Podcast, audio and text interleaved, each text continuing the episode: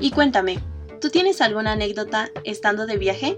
Acompáñame a descubrir e imaginarnos, en compañía de diferentes invitados, algunas historias viajeras de destinos de México y del mundo en este tu podcast, El placer de viajar.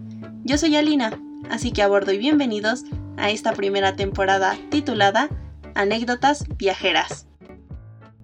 Amigos viajeros y cosmopolitas, la verdad me da muchísimo gusto presentarles lo que es el quinto episodio Espero que estén teniendo una excelente semana, un excelente día, o bien que tengan un buen lunes, martes o el día en que estén escuchando esto.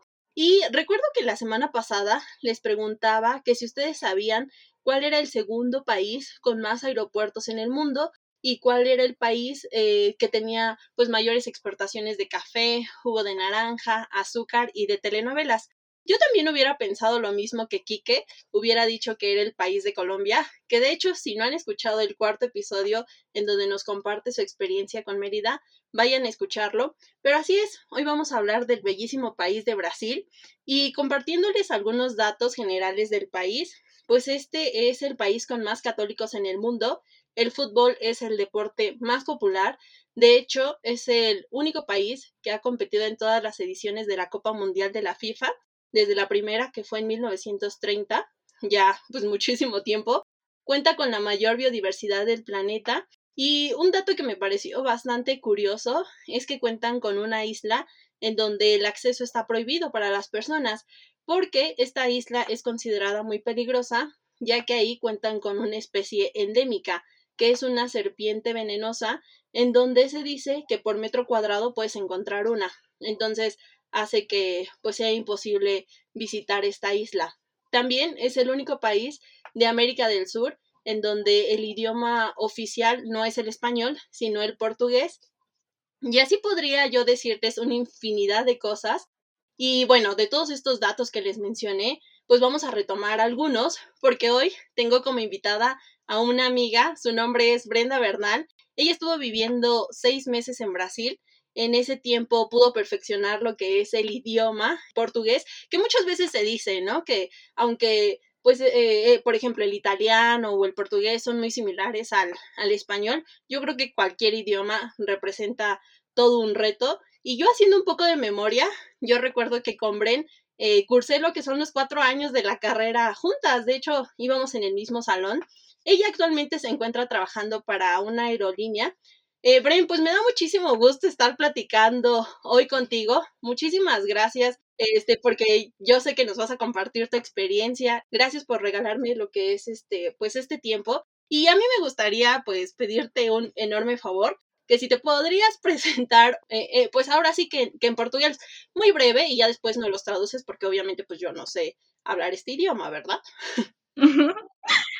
Oi, galera, tudo bem? Meu nome é Brenda, sou amiga da Jalina. Ela me convidou para este novo projeto que ela está empreendendo. Eu estou muito grata com o convite que ela me fez.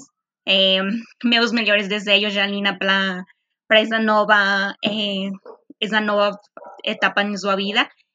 Hoje, vou, hoje vou falar um pouquinho da minha experiência morando e viajando pelo Brasil.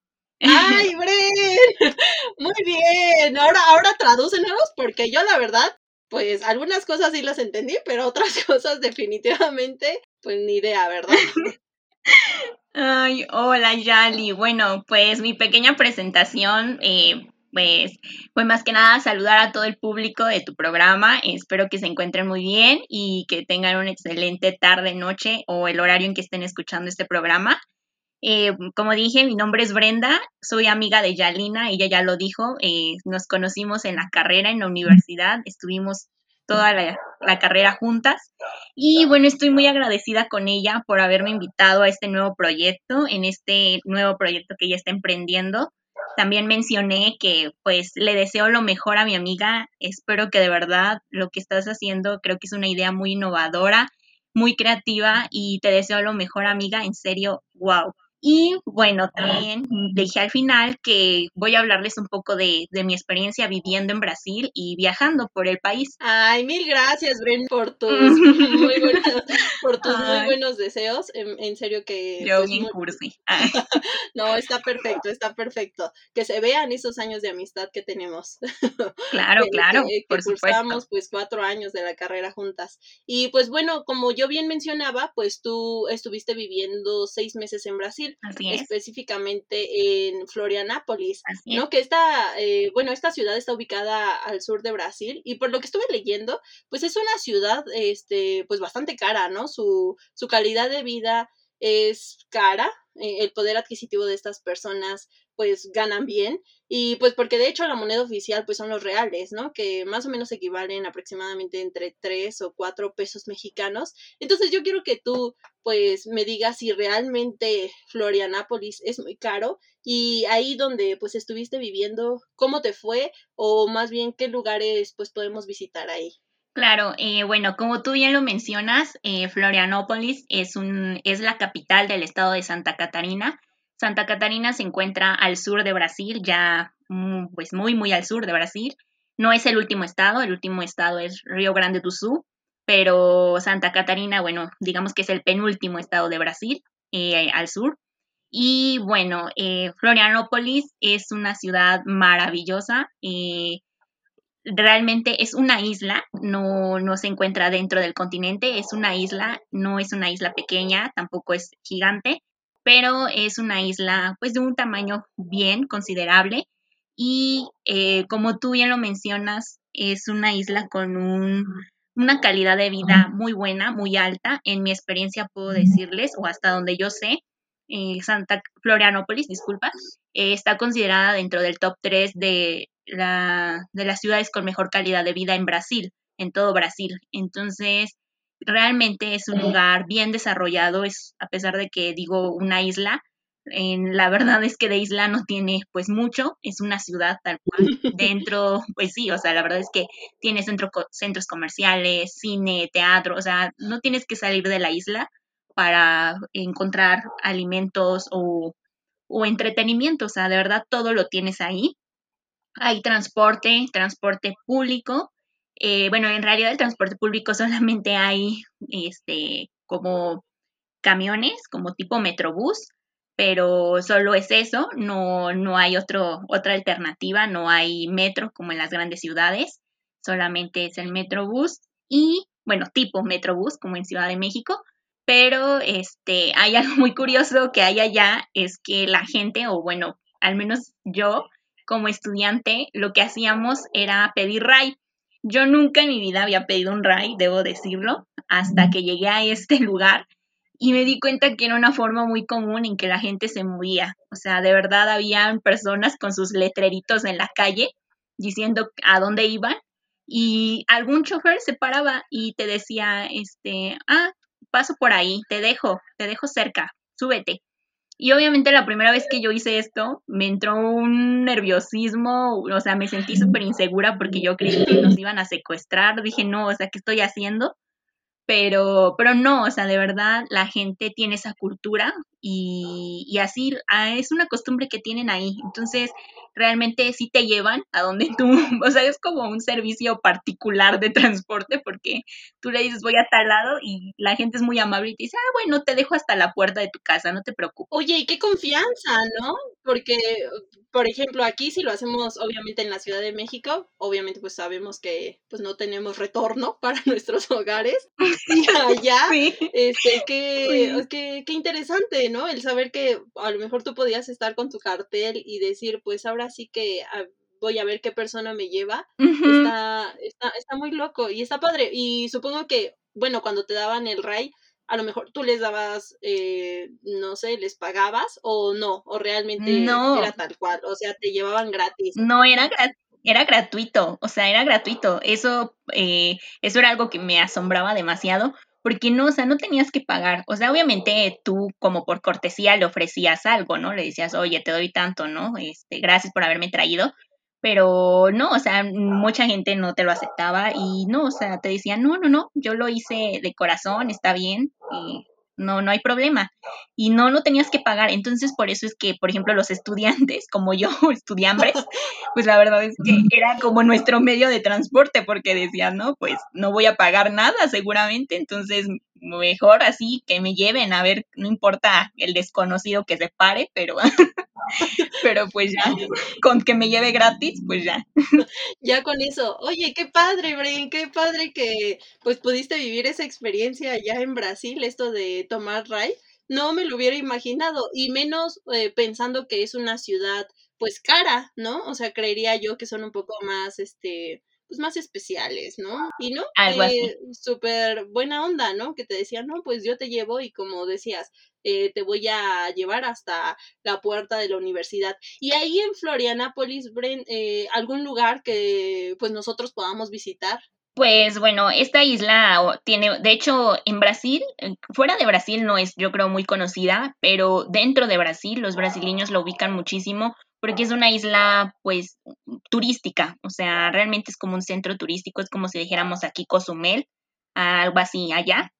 Y entonces, este, va mucho turismo, hay, pues, por lo mismo de que hay bastantes playas en todo alrededor de la isla. Yo podría decirles que al menos de las playas que yo conocí, mi playa favorita o que más me gustó fue Playa Joaquina. Y esta playa, pues, mm, e- era bonita, era tranquila y tenía unas eh, rocas a la orilla, unas formaciones que yo creo que por miles de años se han ido formando. Eran muy curiosas estas rocas y obviamente todo el mundo quería ir a tomarse la selfie en estas rocas que habían ahí a la orilla.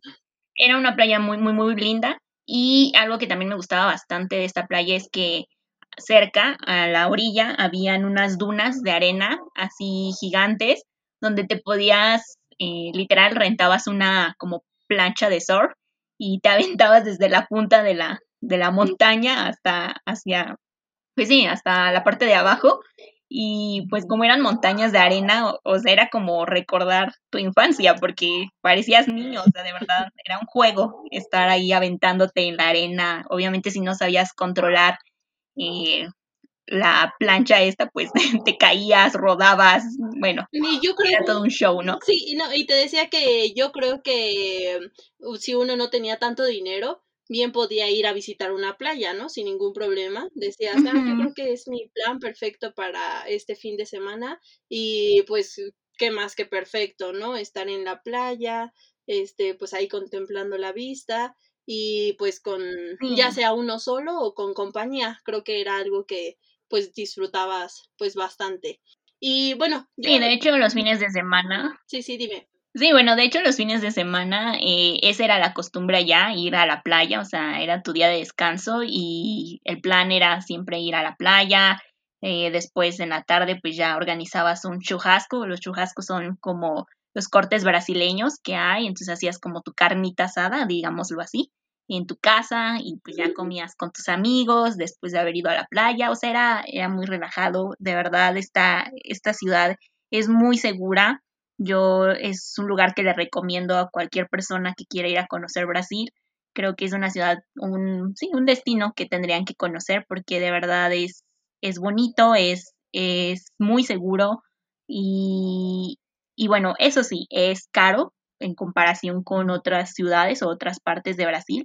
Sí es muy caro el, el nivel de vida ahí, pero como tú lo mencionaste al inicio, es porque la mayoría de la gente que vive en este lugar pues tiene un buen poder, poder adquisitivo, entonces esa es la razón por la que las cosas pues sí son bastante caras y sobre todo tú si vas con un presupuesto muy ajustado como yo, que iba con mi beca, pues no, no me daba para todo lo que quería. No alcanzaba. Bueno, pero yo creo que pues ahora sí que buscando eh, y que uno ahora sí que haga rendir bien, bien, bien su dinero, creo que pues en lo que cabe, eh, sí visitaste pues varios lugares y pudiste pues disfrutar ahí tu estancia en, en Florianápolis. Y pasando un poquito a Sí, este, a este medio, bueno, al medio de transporte que utilizaban en Brasil, eh, pues como bien mencionaba, ¿no? Es el país con más aeropuertos allá en, en el mundo. eh, aproximadamente cuenta con 4.093 aeropuertos. Este dato es del 2015, pero pues se me hace una locura, ¿no? Saber que un país cuenta con, con, esa cantidad de aeropuertos. Tú cuando pues visitabas otros destinos, ya hablando del país en general, eh, ¿qué utilizabas? ¿Era avión o era bien estos, pues un camión? Y también cómo le hacías para salir de, de la isla. Claro, este, bueno, sí había, como te dije, había un medio de transporte que era como un tipo como metrobús, que de hecho te sacaba de la isla, bueno, sí, así lo deseabas, si querías entrar al continente, entonces era un puente, eh, de hecho es el puente que aparece en todas las postales y buscan en internet Florianópolis, aparece un puente, eh, una estructura de metal que une a la isla con el continente, entonces este, este puente es el, el Ponche Hercilo Luz, y eh, bueno, en este lugar, es, bueno, perdón, con este transporte es como ya llegabas a, pues digamos que a tierra firme. Y ya de ahí pues ya podías este, tomar algún otro medio. Yo cuando viajé, bueno, a los lugares que, que fui a conocer de Brasil, pues utilicé tanto, tanto avión, en este caso sí llegué a volar, y este y autobús también lo utilicé pero, este, como tú bien lo dices, eh, Brasil es país a nivel mundial que tiene más aeropuertos. Yo no entendía el por qué, pero ya hasta que estuve allá me di cuenta del por qué era así, porque realmente es un país muy grande, es muy, muy grande. A lo mejor en el mapa no lo, no lo dimensionamos así, pero es un país muy grande donde ir de un estado a otro, tan siquiera, la distancia es mm, enorme y es un viaje de horas si vas en autobús. Y obviamente por esto se creó lo de hacer varios aeropuertos para que pues sin problema puedas comprar un boleto de avión y llegar a, al, estado vecino si quieres en menos de una hora o en una hora, cuando en autobús te podrías aventar hasta 15, 16 horas para llegar al estado vecino nada más. Yo sí este, utilicé ambos medios, tanto pues avión como autobús, me transporté en ambos. Y bueno, los vuelos creo yo que hasta eso no son tan caros. Este, yo creo que por lo mismo de que sí son muy utilizados por eh, las personas de Brasil. Y por eso es que también no son tan caras las, eh, tarifas de, un vuelo, de un boleto de avión. Sí, igual el autobús tampoco es tan caro, ¿eh? es, es accesible, podríamos decirlo. Mm, sí, sí, sí, me imagino que es más o menos, bueno, yo he escuchado, por, por ejemplo, en Europa, ¿no? Que también pues la mayoría de las personas se traslada en avión porque dicen que obviamente te conviene más trasladarte de esa manera por el precio que si tú te transportas por, por carretera. Y ya pasando un poquito uh, hablando pues de los atractivos que tiene pues Brasil, supongo que tú tuviste la oportunidad de visitar Río de Janeiro, ¿no? que pues Río de Janeiro cuenta con uno de los monolitos más grandes de, del mundo, que un monolito, eh, bueno, es una roca gigante de origen pues natural, y de hecho aquí en México tenemos una, que es Peña de Bernal, así que si ustedes ya subieron este Peña de, Peña de Bernal, pueden decir que pues ya subieron el monolito más grande de México, porque creo que del mundo eh, ocupa el décimo primer lugar. Ahí en Río de Janeiro, eh, bueno, visitando lo que es el pan de azúcar, que así se llama este monolito, eh, ¿tuviste oportunidad de, de, de, subirlo? ¿Cómo fue tu experiencia ahí? Claro, bueno, ya vamos a entrar a hablar de los destinos turísticos de Brasil. Obviamente, yo creo que todos ubicamos a Río de Janeiro o es la ciudad más popular, yo creo que fuera de Brasil. Y eh, bueno, mi experiencia en Río, ese viaje es un viaje muy peculiar que tuve. La verdad es que lo recuerdo muy con muy buenas, eh, sí, sí, tengo muy buenos recuerdos de ese lugar, ya que desde que emprendí ese viaje fue toda una locura. Eh, yo un día, bueno, mis amigos, mis amistades no podían ir las fechas que yo podía viajar a Río y pues no había nadie en que me acompañara, entonces yo dije, no, yo no me puedo quedar con las ganas de conocer Río, o sea, ¿cómo voy a regresar a México y decir que no visité Río de Janeiro? Entonces dije, no, yo un día agarré, compré mi vuelo de avión, compré, bueno, reservé mi hostal y dije, ay, me voy a ir sola. Ay, órale, qué padre. Sí, fue mi primer viaje sola. Ubiquen que yo tenía 20 años cuando esto pasó. Entonces, me recuerdo que cuando yo le contaba a mis amigos de, o mis compañeros de la escuela, de la universidad, que, que eran brasileños y les decía que iba a ir a Río de vacaciones y me decían, ay, qué padre, ¿y con quién vas a ir? Y yo les decía, no, pues voy a ir sola. O sea, todos se infartaban y me decían, no, ¿cómo crees? Estás loca, este, ¿cómo vas a ir tú solita a Río de Janeiro? Río de Janeiro es una ciudad muy, muy insegura, te van a secuestrar, o sea, todo el mundo me decía cosas muy negativas, ¿no? Y yo, pues, sí llegó un punto en donde sí llegué a sentir mucho nerviosismo y dije, no, no, no, me estaba arrepintiendo, dije, no, creo que no voy a ir, mejor creo no. que tengo que cancelar el vuelo, ¿no? Decías. Sí, creo que voy a cancelar todo, se cancela porque pues no. Pero la verdad es que dije, no, pues no me voy a privar de esta, de esta oportunidad, no sé cuándo vaya a volver a venir a Brasil. Y además, pues la vida es para vivirse, ni modo, o sea, hay que aventarse a ver qué pasa. Vida solo hay una. Sí, sí, pues dije, vida solo hay una y hay que hacerlo. Y entonces yo agarré mi vuelo, llegué a Río, a Río de Janeiro y recuerdo que, bueno, llegué al aeropuerto internacional de Galeão y quería pedir mi Uber para llegar hasta a, a la parte de Copacabana, que era donde se ubicaba mi hostal. Y este, bueno, obviamente yo iba con poco presupuesto, no iba con mucho dinero, entonces quería economizar lo más que podía y al cotizar el Uber, pues dije, no, hombre, está carísimo esto porque el aeropuerto está afuera de la ciudad y son como 40 minutos para poder entrar a la parte ya turística de Río, que era donde yo me iba a quedar. Y dije, no, pues está carísimo. Entonces, pero antes de irme, quiero decir que yo sí me puse a investigar, este, pues, qué podía hacer en Río, cuáles eran los atractivos de Río, cosas así, ¿no? Entonces, en mi investigación encontré como muchos blogs de brasileños, sobre todo, que contaban su experiencia en Río y qué habían hecho y cosas así, ¿no? Te daban muchos tips. Y entonces, este, mm, recuerdo que leí un blog de un brasileño que decía que del aeropuerto de Galeão había un autobús que salía y que te llevaba al centro de la ciudad o a los puntos turísticos de, de Río y que pues obviamente era económico y, muy seguro. Y ahí me ves buscando la publicación y también este, buscando dónde salía este camión y di con él y sí, así fue como, como salí del aeropuerto para llegar hasta Copacabana, que Copacabana pues es yo creo la playa más popular de Río y pues sí, la más turística. Entonces mi hostal se ubicaba en esta parte. Em, el hostal estaba como no estaba a pie de playa, estaba caminando yo creo como a tres cuadras hacia adentro para, para llegar a la playa. Y bueno, este, este lugar, eh, pues como dirían mis amigos argentinos, era muy sencillito.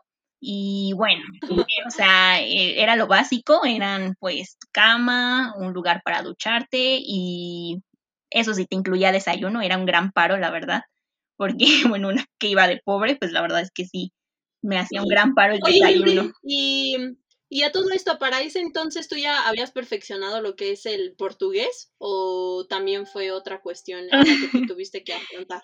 Pues bueno, yo hasta el día de hoy no considero que mi portugués sea bueno. Siento yo que sigo hablando portuñol, pero eh, puedo decir, sí, o sea, la verdad, lo que es, porque es, como tú lo decías al inicio del video, Yali, mucha gente considera que el portugués, o el italiano, un francés, no sé, son idiomas muy parecidos al español y que son fáciles, ¿no? Pero créanme que no es tan fácil como parece, sobre todo por esa misma situación de que es muy parecido al español, como que siento que tu cerebro lo, lo analiza o lo inmediatamente lo procesa como, ay, pues ha de ser igual que en español, o se dice igual que en español, o es la misma palabra que en español, cuando en realidad no, o sea, no siempre es así, o sea, sí hay palabras muy parecidas, hay palabras que a lo mejor son iguales, pero no se pronuncian igual o no tienen el mismo significado que en español.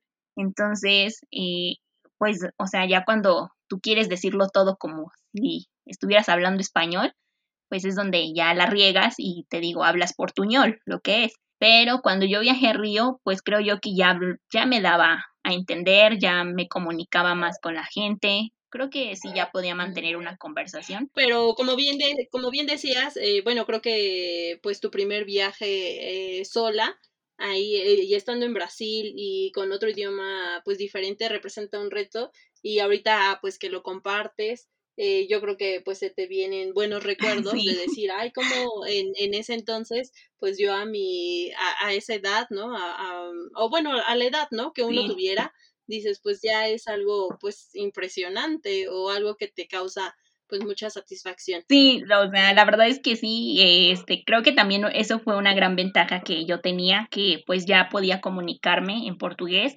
Entonces, eso también me ayudó muchísimo durante mi viaje en Río, porque vuelvo a repetir, pues yo estaba sola, eh, entonces, pues yo tenía que ingeniármelas o buscar cómo, cómo moverme, dónde comer, cosas así. Y yo lo que hacía era entrar a los locales así que veía como que entraba a un local de ropa según a comprar, pero ni compraba nada. Entonces le preguntaba al dueño del lugar, ¿no? Oiga, ¿y cómo llego a este lugar? O este, ¿qué transporte me recomienda? ¿O dónde puedo comer? Y la gente, pues la verdad es que los brasileños son muy amables, son muy cálidos con, con el turista. Y sí, son buena onda. Entonces, pues me, me veían y me decían, ah, sí, mira, pues toma esto, o eh, esto te sale más económico, hazle así. Y la verdad es que eso me ayudó muchísimo, porque sí, este, pues yo solita tenía que buscar cómo, cómo arreglármelas para andar viajando por ahí. Entonces, este sí, así fue. Eh, les digo, mi hostal estaba muy bien ubicado, se llama Hostel Mystic, si no mal recuerdo, y está en Copacabana, entonces es un punto súper turístico y tenía muy cerca una estación del metro. Entonces, esta estación del metro, la verdad es que cuando yo anduve en Río, yo me moví en metro, el metro de Río es eh, pues pasa por los puntos más importantes y además eh, es pequeño comparado con el de la Ciudad de México, porque solamente son dos líneas. Entonces, pues no hay mucho pierde y digamos que es la forma económica de andar este, moviéndote por la ciudad. El transporte allá también en Río era el metro, igual una especie de metrobús, bueno, parecido al metrobús de aquí de la Ciudad de México, y los típicos como camiones así que están en mal estado, todos feos y que tú dices, ay, aquí me van a saltar. Esos también habían allá. Y que en esos también me subí, ¿eh? Fíjate que también los llegué a tomar. O sea, yo me sentía que andaba en mi ciudad de México ahí. Que tú la conocías, que tú conocías este Río de Janeiro como la palma de tu mano. Ah, y, y Brent, este, tú, eh, bueno, supongo que también eh, visitaste lo que es el Cristo Redentor o Cristo del Corcovado. Ahí sí lo subiste. Porque bueno, yo leyendo un poquito, eh, pues tienes que subir 220 escalones para poder llegar al, al pie de, del Cristo, que inclusive este, estaba viendo que las piezas, ajá, las piezas para construir esta escultura no se fabricaron en Brasil, sino fueron fabricadas allá en, en Francia y pues de esta manera pues las fueron trasladando de Francia hasta Brasil. Tú ahí, este, pues sí subiste al Cristo Redentor, tienes tu foto, o cómo es el proceso en ese entonces para que tú pudieras adquirir lo que es tu boleto y subirlo. Sí, claro, este, bueno, hay muchas formas, y bueno, algunos lo que hacen es comprar el tour con una agencia de viajes y pues esta agencia te lleva hasta, hasta la punta del cerro, que es, el cerro del, del Corcovado.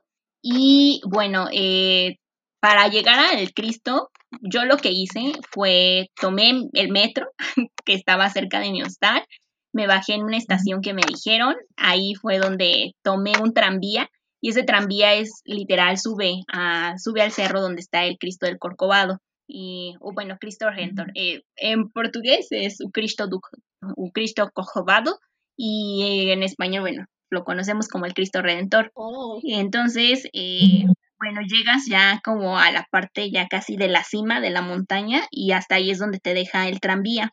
Ya de ahí pues ya pasas a la taquilla a comprar tu entrada. Si no me recuerdo, la entrada me costó 50 reales cuando yo estaba en Brasil, el real brasileño equivalía un real a seis pesos mexicanos, entonces la verdad es que sí me salía carito. Ay, bastante, ¿no? El tipo de cambio. El tipo de cambio sí era algo carito, entonces eh, me costó 50 pesos, digo 50, 50 reales mi entrada. Eso es lo que pasaba, ¿verdad? Cuando uno está fuera de, del país, como que dices, ah, pues son 50 pesos, pues sin problema. Pero no lo dimensiona. Ya hasta después que haces la conversión y es cuando dices, ay, Jesucristo. Pero bueno, este, ya compré mi entrada y, ay, no. Yo fui un viernes, entonces la fila por como tú bien dices, son 250 y tantos escalones para llegar al pie del Cristo Redentor.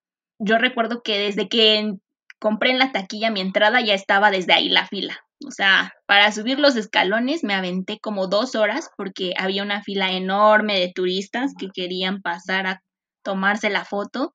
Y entonces hice fila como dos horas en el sol y ya después ya, por fin llegué al pie del Cristo del Corcovado. Y bueno, ya cuando ya estás ahí en la parte de abajo de, del Cristo, es una escultura impresionante, sí es enorme, y está, está muy padre. Te dan como 10 segundos para que te tomes la famosa foto, pero eso fue lo único malo de viajar sola porque yo no tenía quien me tomara la foto, entonces tuve que pedirle a una chica, la chica a la cual no supo tomar la foto porque de hecho en la primera foto que me tomó puso su dedo en la cámara, la segunda, pues... ¡Ay, qué mala suerte! Sí, la verdad es que las fotos de esa toma fueron horribles, no tengo una buena foto, la verdad, en el Cristo. Y pues ya, después una vez ya de ahí te dicen ahora sí que aváncele, sígale caminando. Y bueno, ya este, avanzas y aparte del Cristo del Corcovado, que es impresionante, pues está el mirador, o sea, el mirador que da a toda la ciudad de Río de Janeiro, o sea, desde esa parte del Cristo, de hecho, por eso es que se dice que el Cristo eh, está en ese lugar, en ese cerro, porque tiene vista a toda la ciudad y literal es como que Dios está eh, protegiendo a la ciudad de Río de Janeiro, por eso se ubica ahí. Entonces... Órale, como si los estuviera vigilando, ¿no? Sí, como si los estuviera vigilando. Entonces en esta parte pues tienen un mirador que ves toda la ciudad, ves los contrastes de la ciudad porque o sea, de un lado ves las favelas, ves la zona turística, ves los edificios y en otras las casas de cartón, eh, ves la bahía, o sea, todo. o sea, se ve, se alcanza a ver todo, todo lo que hay en Río. No, me imagino que, como bien decías, es una vista pues impresionante, en donde yo creo que ahí te puedes quedar pues hasta horas, ¿no? Contemplando pues el bello el bello paisaje. Sí, efectivamente. Y la verdad es que vale mucho la pena. A mí me gustó bastante. Y bueno, ya de ahí, pues ya descendí. Y esa es otra historia también muy curiosa que tuve. Porque una vez que descendí, bueno, según yo, bajé por el mismo camino donde había subido y se supone que ahí mismo iba a llegar al tranvía que, que me iba a llevar a la parte de abajo donde, pues hasta la estación del tren donde yo había partido. Y, y pues no sé qué camino tomé o qué fue lo que hice, que me perdí. Y de repente yo ya estaba así como en una colonia donde habían casas y la gente se me quedaba viendo bien raro. Y dije, pues quién sabe qué onda. Yo en ese momento no dimensionaba la situación hasta que ya como que me sentí perdida y dije, no, pues creo que no, no pasé por aquí, no recuerdo nada de esto. Entonces me senté en los escalones de una casa y ahí pedí un Uber. Y bueno, ya pedí mi Uber y el señor del Uber me llama y me dice, señorita, no puede, me podría hacer el favor de bajar unas cinco cuadras hacia abajo, puede descender, por favor. Y yo le dije, ¿cómo? ¿No puedes llegar hasta acá por mí? Y me dijo, no, señorita, es que usted está en, un, en medio de una favela y es muy peligroso. ¡Ay, Bren! y yo así como de, ¿qué? A ver, ¿cómo me estás diciendo que estoy en una favela aquí sola? Y ya me dijo, sí, este, pues usted está en medio de la favela, no, no, no sabía y yo no. y ya me dijo, no, pues baja, este, aquí te espero en tal punto. Y yo, ay, no invento, o sea, les juro que en ese momento de verdad vi, vi a Cristo ahí. que no inventes que estoy haciendo y pues empecé a caminar a paso veloz para llegar al punto donde me había dicho el señor del Uber. Y yo creo que fueron los 10 minutos más largos de mi vida. No, que es muy riesgoso porque una favela, eh, bueno, por así decirlo, pues son, es como un tipo barrio en donde pues las personas eh, consideran o bueno son descritas porque abunda pues mucha violencia inclusive que crimen pues, organizado hay drogas ajá hay como toda una actividad criminal de hecho, eh, bueno, ahorita se me vino a la mente la película de Rápido y Furioso, no recuerdo cuál, pero ahí este... En la 5. Ah, esa, en la 5, eh, pues viajan a Brasil y muestran lo que son las favelas, ¿no? Y pues son pues son consideradas demasiado peligrosas. Entonces, si el señor te dijo que estabas en medio de una favela, Bren, yo creo que sí tuviste mucha suerte. Qué, qué miedo, ¿no? Ya, pues ahorita estás contándolo, pero en ese momento yo creo que tú ni dimensionabas y por eso las personas se te quedaban viendo de una manera muy extraña, ¿no? Así como de, ¿y esta? Sí, los locatarios me veían bien extraño. Sí, la gente, yo sentía que todos me estaban observando y yo dije, pero, pues, ¿qué, qué pasó, no? ¿Qué, qué estoy haciendo? Y ya hasta que el señor del Uber me lo comentó, dije, santos cielos, no puede ser. Entonces, de verdad, fueron los 10 minutos más largos de mi vida y ya fue cuando llegué con el señor del Uber y literal vi la luz al final del túnel. dije, ay, no puede ser. No, pues sí tuviste mucha, mucha suerte de que pues no te pasara nada, Bren. Y Bren, pues yo sé que tú pues eres una persona súper pambolera, pues que te encanta el fútbol eh, sé que no, bueno, sé, sé, que no lo juegas, pero, o sea, sí eres una aficionada, porque pues yo te he escuchado en las pláticas en donde, eh, pues sí te sabes bastantes nombres de jugadores y cómo está todo esto del mundo del fútbol. Bueno, tú me contaste que tú tuviste la oportunidad de visitar lo que es el estadio, pues Maracaná, que ya leyendo un poco, pues es el estadio más grande de, del país de Brasil y de hecho eh, durante unos años fue considerado el más grande de, del mundo. ¿Tú eh, qué sentiste al estar en, en, este estadio, en el estadio Maracaná? Porque supongo que pues fue una sensación pues muy muy importante para ti o bien este cómo fue este proceso para poder visitarlo. Claro, ay sí, este de hecho uno de mis motivos por los que yo quería viajar a Río era precisamente porque quería ir a conocer el Estadio Maracaná, como tú bien lo mencionas. Yo soy muy aficionada al fútbol soccer no lo practico porque no soy buena en los deportes, soy malísima, pero amo, amo ver partidos de fútbol, me encanta sentarme a ver la Champions o cualquier torneo de fútbol, soccer, soy fan.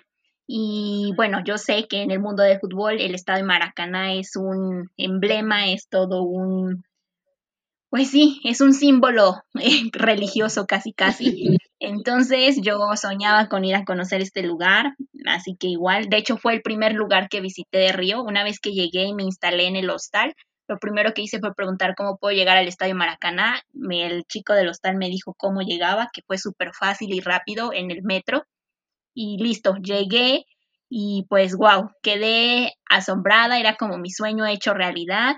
Este, tenía poco, porque de hecho, eh, pues había pasado el Mundial del 2014 eh, en Brasil, entonces tenía poco que habían remodelado el recinto. Entonces ya cuando entré lo vi, o sea, fue como, wow, qué hermoso.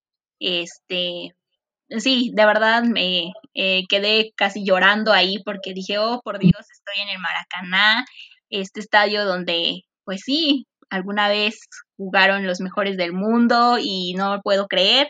Entonces, sí, sí, sí fue muy, muy, muy, muy padre esta experiencia. Fui solita. Recuerdo que de hecho cuando entré al estadio, o sea, nada más éramos como cuatro o cinco personas las que íbamos. Y, o sea, bueno, para poder entrar, eh, solamente compras que tu boleto, o sea, en la taquilla te dicen, ah, pues, o, o te dejan accesar sin ningún problema.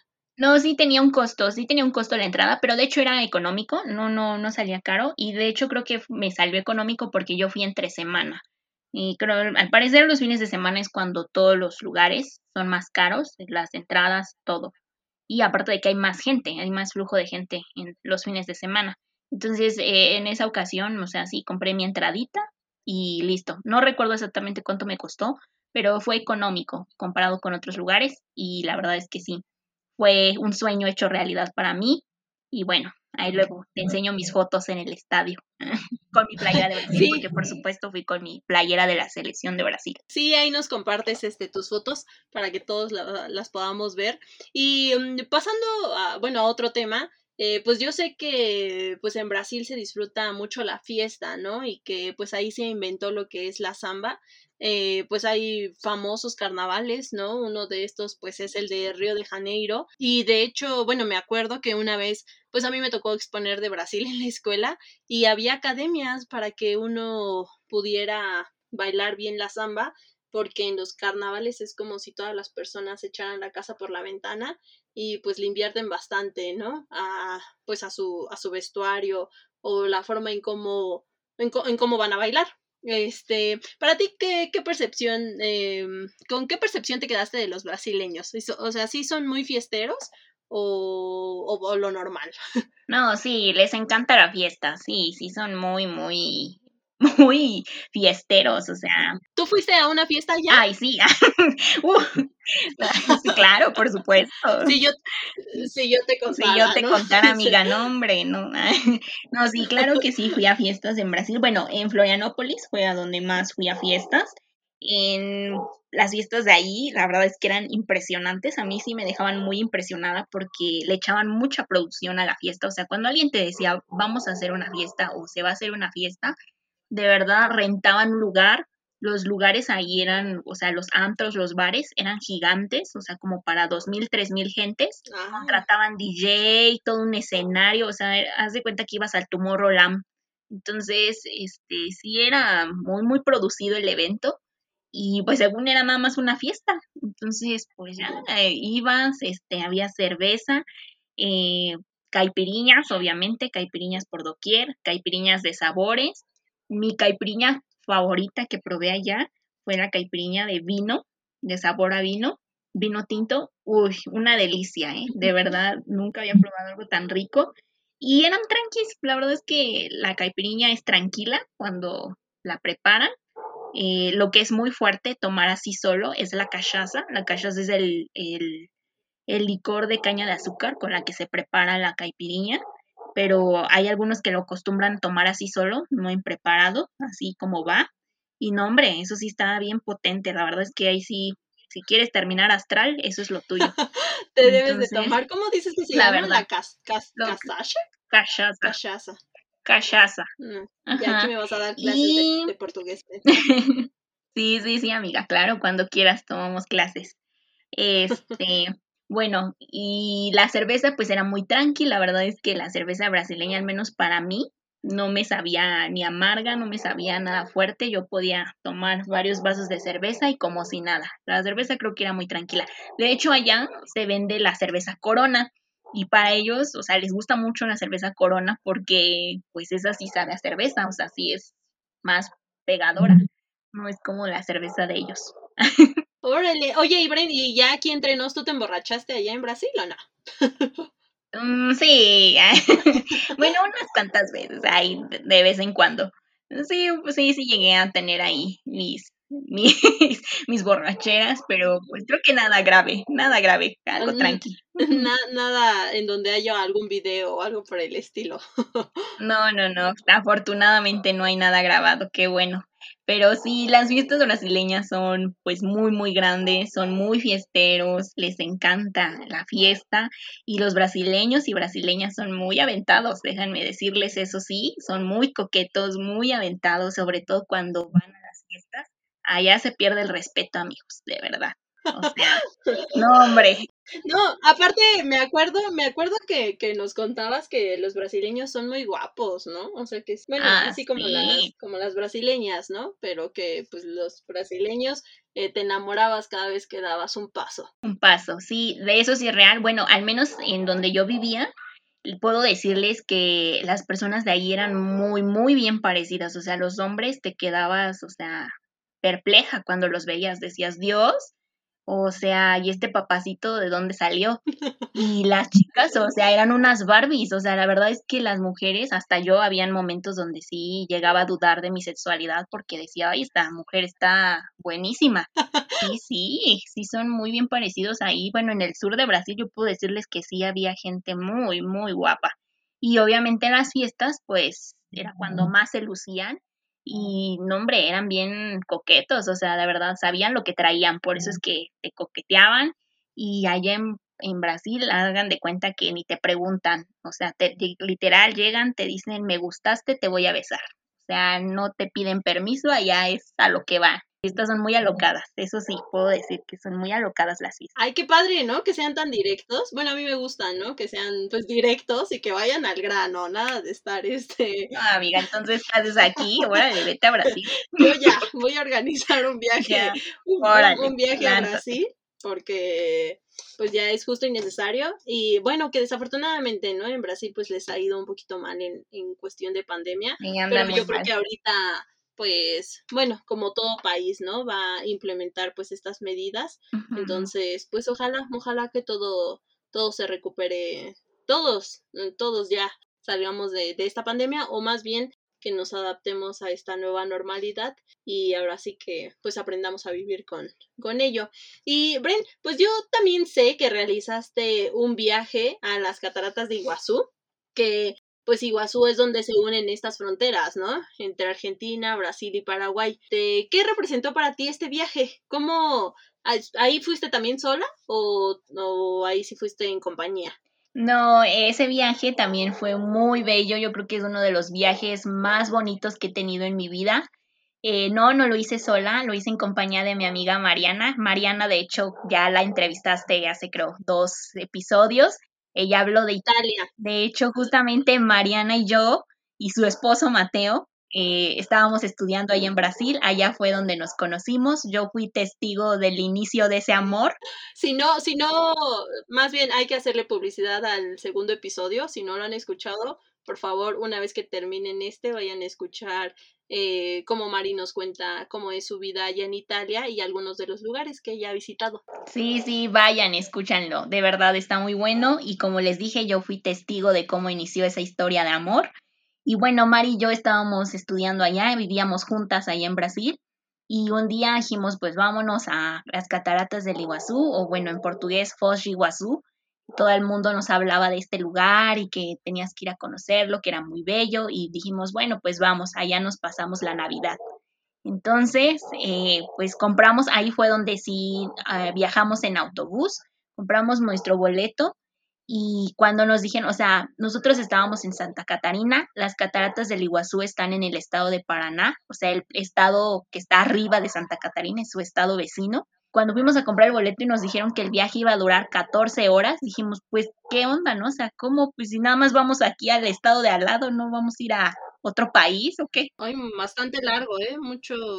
Bastante, fueron 14 horas de viaje, pero fueron hermosas esas 14 horas porque la verdad es que el autobús en el que nos fuimos fue de primera clase, estaba súper cómodo, se hacía cama, o sea, era una cosa muy padre. Eh, pasamos así por las planicies y pues Brasil también, como creo que lo mencionaste, es un país que produce mucha carne de, bueno, reses, entonces, este, literal, pasábamos por las praderas y veíamos ahí a las vaquitas pastando libres por, por las praderas, o sea, todo muy bonito. Y bueno, ya pasamos las 14 horas en camión y llegamos por fin a nuestro destino, a Foz Iguazú.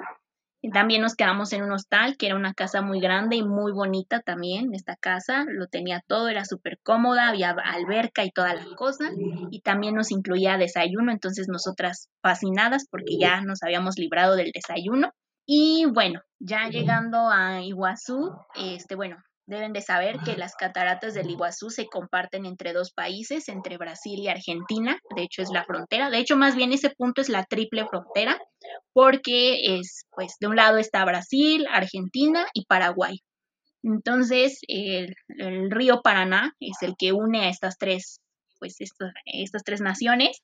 Y, pero las cataratas del Iguazú solamente están en Brasil y Argentina.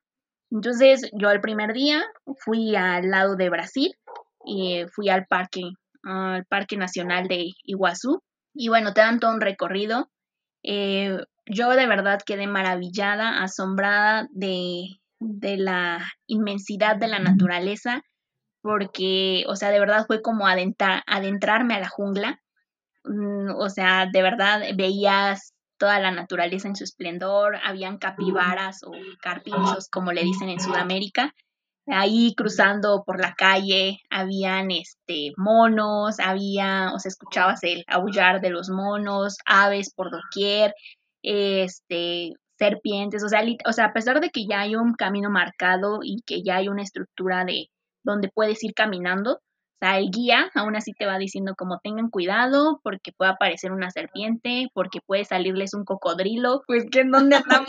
y sí, o sea, de verdad era así la naturaleza en todo su esplendor, los cuatis, veías así animales salvajes por todos lados.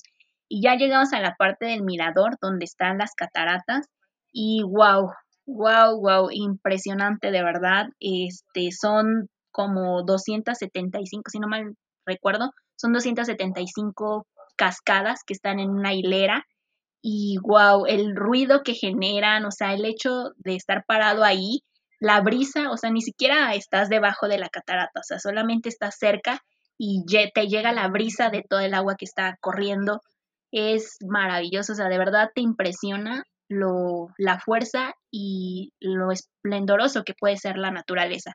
En serio que es un lugar que yo recomendaría a todo el mundo que fuera a conocer.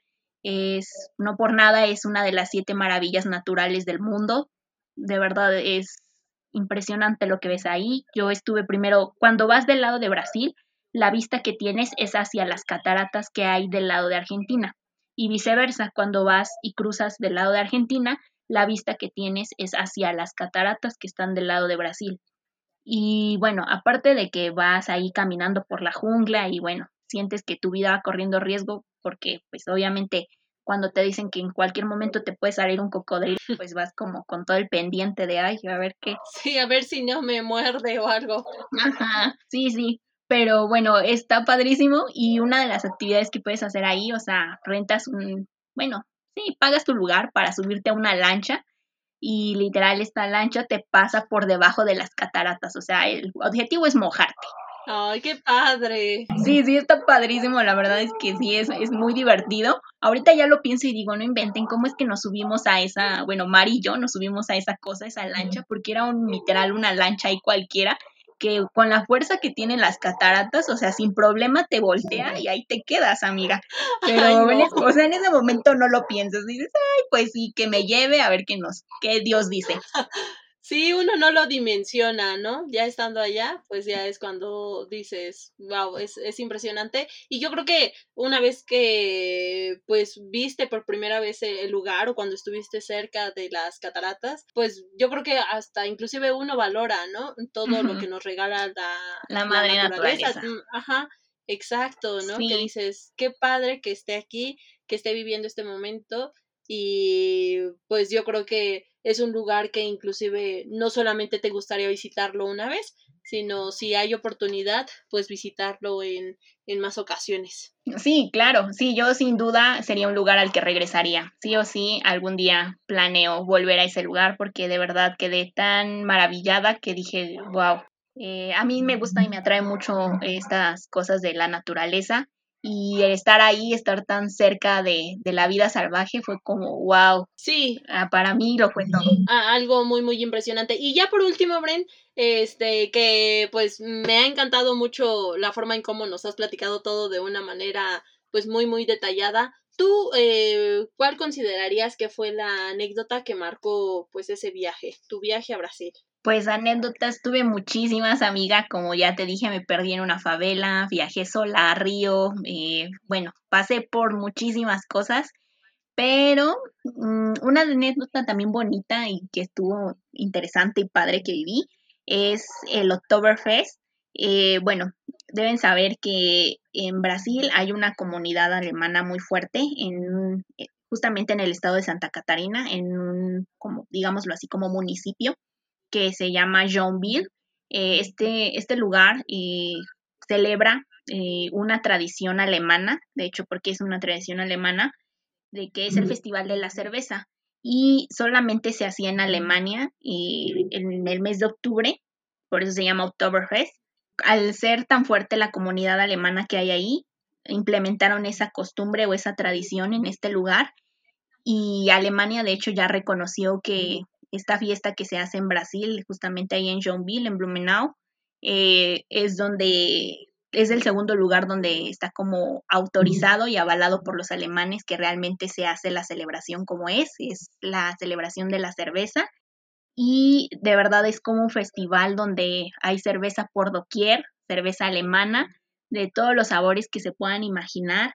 Y bueno, es una experiencia increíble porque eh, de verdad ahí terminas fumigado, amigos, en serio. O sea, gente sale a gatas de tanta cerveza que toma. Bien empanzonado. Sí, sí, es potente. Entonces, esa fue una experiencia muy agradable. Vimos bailes así, danzas alemanas, comida alemana.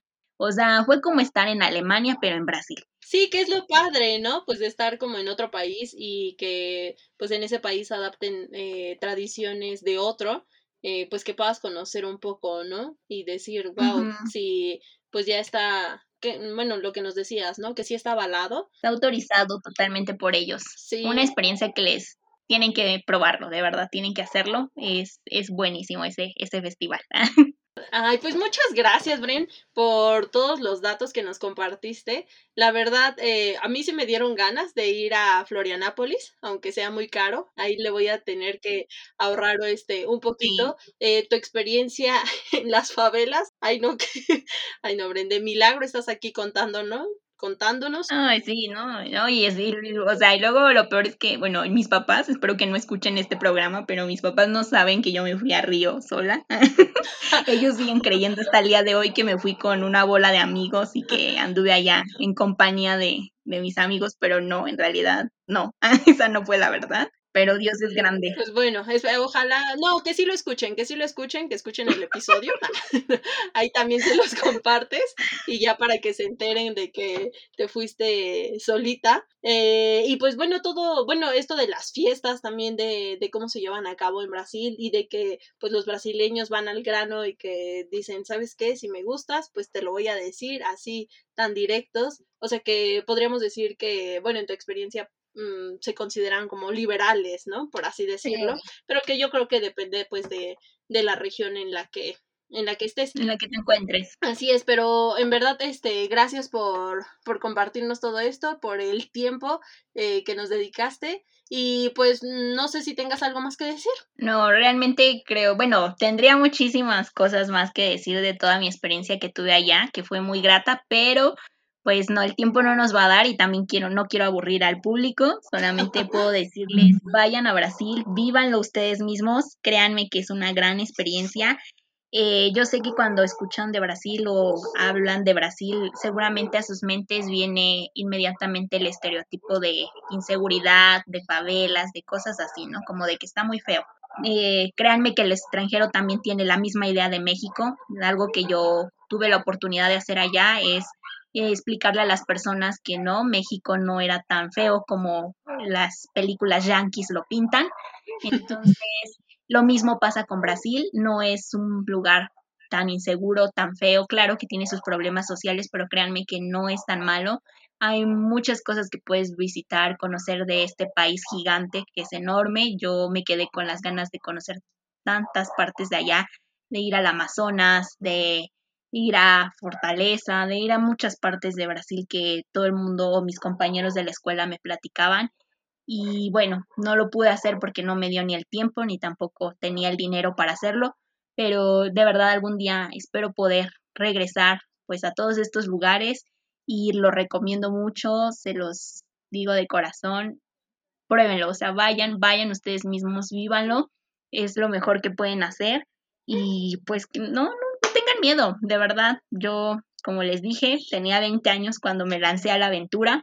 La verdad es que ha sido una de las mejores decisiones que he tomado en mi vida. Entonces, invito a todo el público a que haga lo mismo. Sí, sí, sí, que lo, que lo hagan realmente. Y como bien tú comentabas, creo que es quitarnos estos estereotipos, esta venda que tenemos de los ojos, no hacerle pues tanto caso eh, bueno, quizás sí, ¿no? Eh, pues en algunas cosas que sí mencionan los medios de comunicación. Tomar tus precauciones. Exacto, pero yo creo que ahora sí, que como dicen, ¿no? Cualquier lugar pues es inseguro, que esperemos que cuando uno viaje pues realmente pues no nos pase nada y es eso, pues estar muy alertas, tomar nuestras debidas precauciones y creo que algo que influye mucho pues es ir con esa mentalidad de que la vas a pasar bien, lo vas a disfrutar este, pues lo vas a gozar y ahora sí que, que a divertirse.